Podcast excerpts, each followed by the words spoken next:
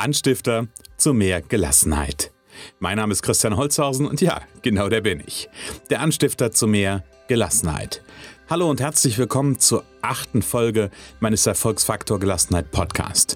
In dieser heutigen Folge unter dem Titel Delegieren, das mache ich lieber selber, schauen wir uns an, warum es manchmal so schwer fällt, Aufgaben abzugeben und warum wir manche dieser Aufgaben am Ende dann doch selber erledigen. Übrigens, in der zweiten Hälfte der heutigen Folge gibt es auch wieder eine kleine Übung zur Reflexion für dich. Aber bevor ich jetzt zu viel verrate, sage ich, legen wir los.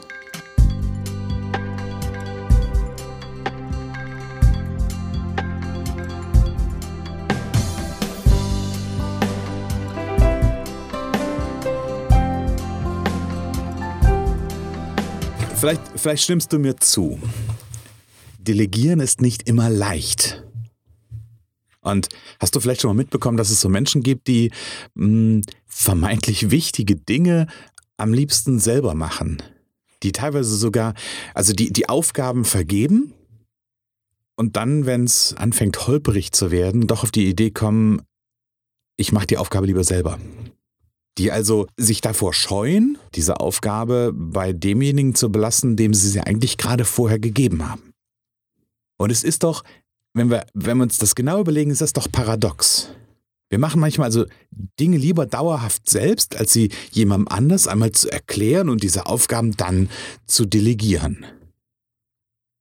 Und dann gibt es so Aussagen wie, bevor ich das jetzt x-mal erkläre, mache ich es lieber selber, das geht schneller.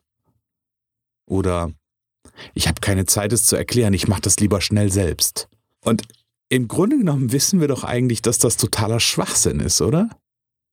Also, wenn wir wirklich mal in den Spiegel schauen, dann müssten wir doch eigentlich wissen, erklär es doch lieber ein, zweimal wirklich, wirklich sauber und wirklich ordentlich und lass dann die Aufgabe bei dem, an den du sie delegiert hast.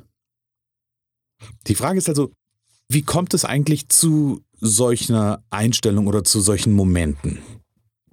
Und ich glaube, dass ganz, ganz viel was damit zu tun hat, dass auf der Seite dessen, der jetzt gerade delegiert, also wenn es dir so geht, dass es bei dir so ist, dass du durchaus einen perfektionistischen Selbstanspruch hast.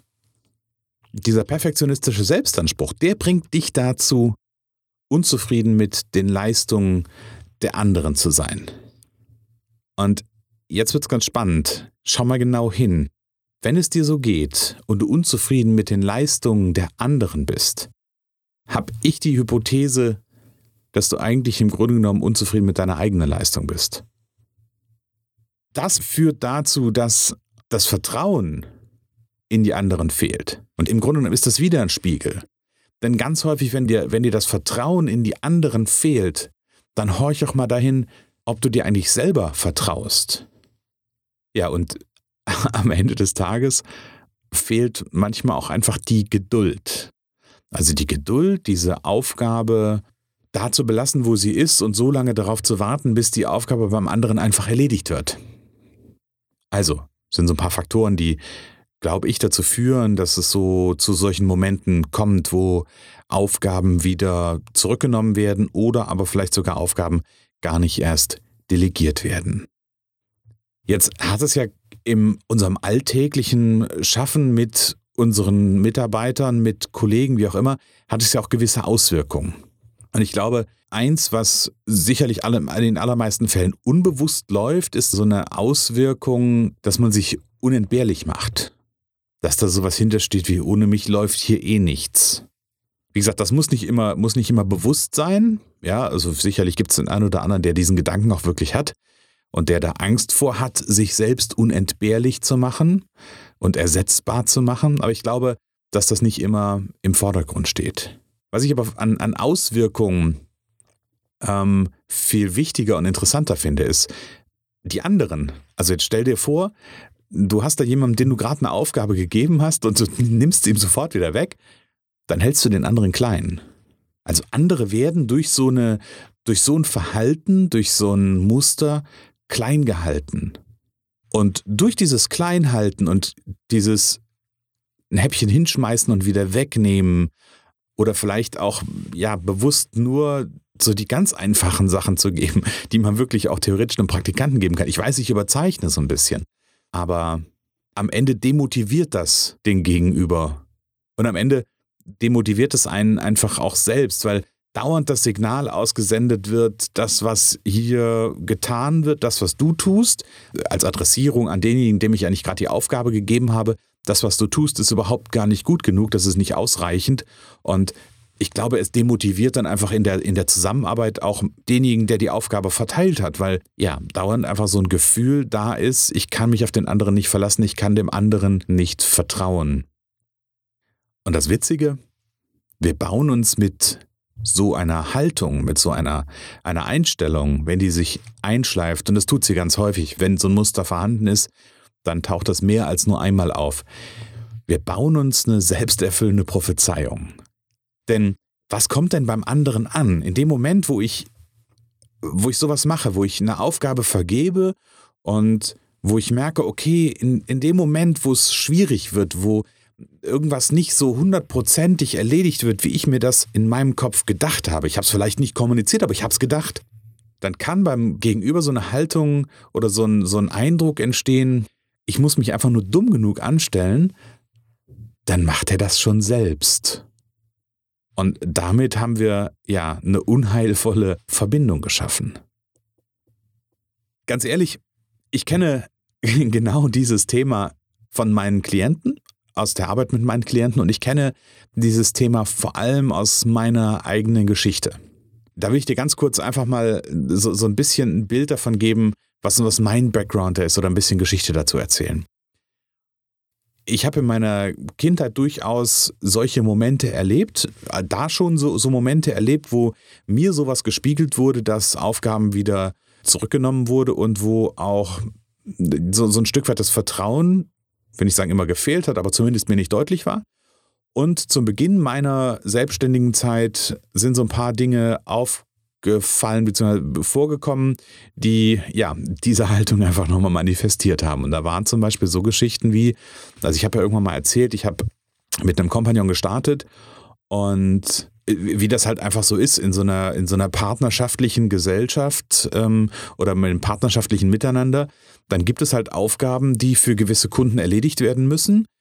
Und man will sich eigentlich per se auf den Kollegen verlassen. Und das habe ich am Anfang auch versucht.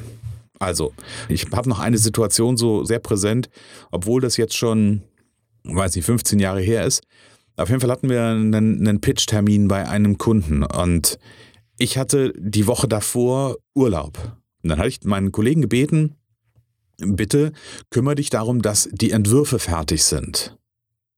Und dann komme ich montags ins Büro und dienstags hatte ich den Termin, habe mir die Entwürfe angeguckt, weil ich wollte mich natürlich darauf vorbereiten, war ein wichtiger, wichtiger Neukundentermin, wichtiger Pitchtermin und guckte mir das an und dachte, ja, nee, damit kann ich ja nicht im Ansatz zur Präsentation gehen. Das muss ich alles nochmal selber machen.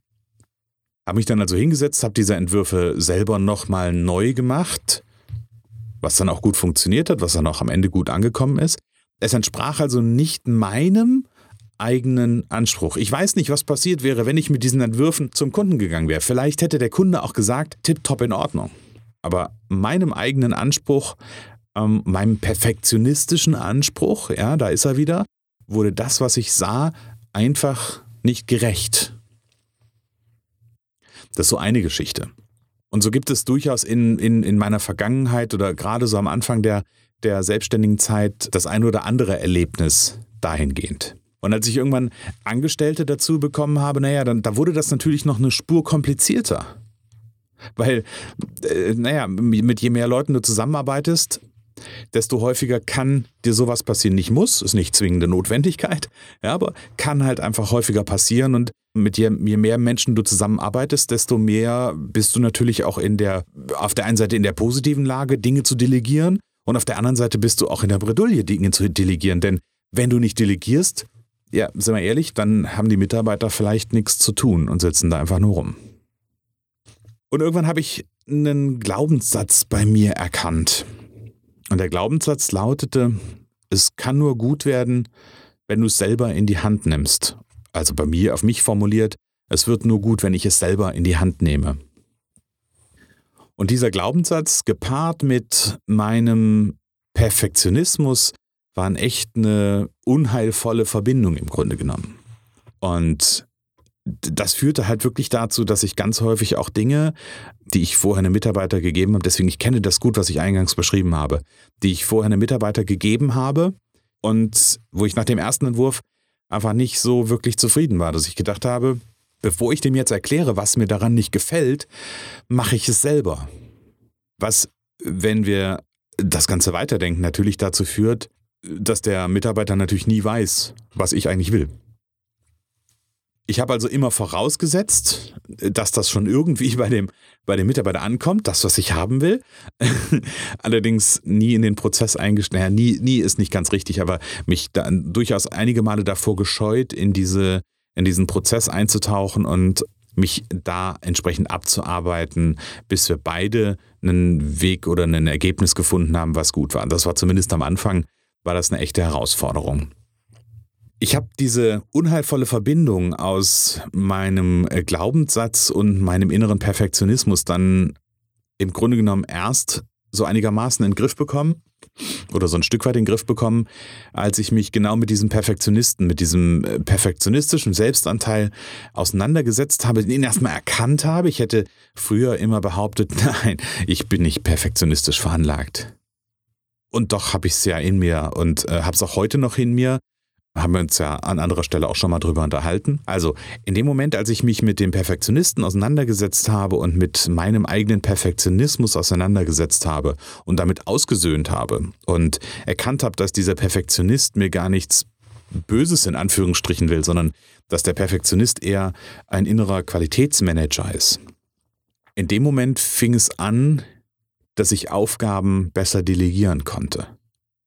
Denn erst in diesem Moment habe ich angefangen, so eine Aussage wie, ich mache das lieber selber, zu hinterfragen und zu verstehen, was da eigentlich hintersteckt. Naja, und sind wir ehrlich, wenn ich, wenn ich heute noch Dinge aus der Hand gebe, egal in welchem Kontext, dann fällt mir das nicht immer wirklich leicht. Das heißt, selbst ähm, dadurch, dass ich weiß, wo der Trigger ist, ist das jetzt nicht unbedingt so, dass ich sage, ole ole, mir fällt das leicht. Das ist, da habe ich noch, da habe ich persönlich sicherlich noch einen Weg zu gehen. Die Frage ist ja jetzt, was du machen kannst, wenn du jetzt so Gedanken im Kopf hast wie so ein Mist, mir geht's relativ häufig genauso wie der Holzhausen das gerade erzählt. Wenn es dir so geht dann sage ich an dieser Stelle erstmal herzlichen Glückwunsch. Weil wenn du das jetzt erkannt hast, wenn du jetzt erkannt hast, dass du dann Thema hast, dann ist der erste ganz, ganz wichtige Schritt getan. Nämlich dann hast du erkannt, dass da noch Potenzial ist.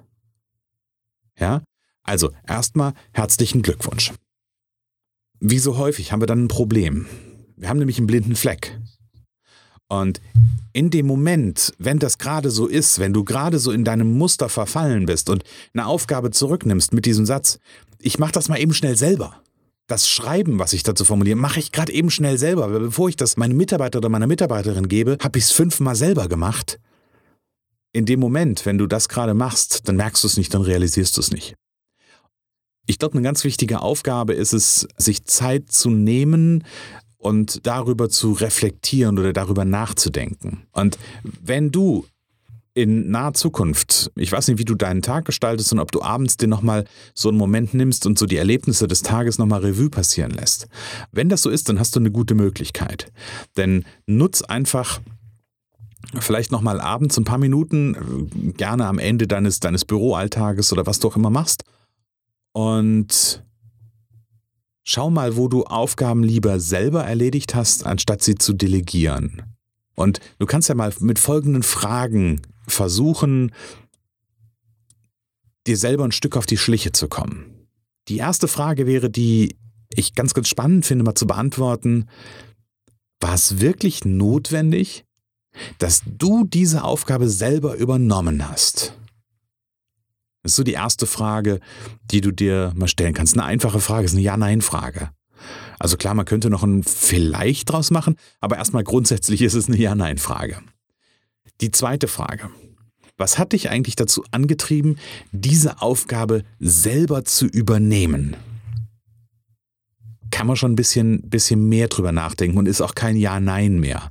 Also wirklich mal zu überlegen, was hat mich da eigentlich angetrieben, diese Aufgabe jetzt selber zu übernehmen. Als nächstes könntest du dir die Frage stellen, wie viel Zeit hat es dich eigentlich gekostet, diese Aufgabe selber zu übernehmen?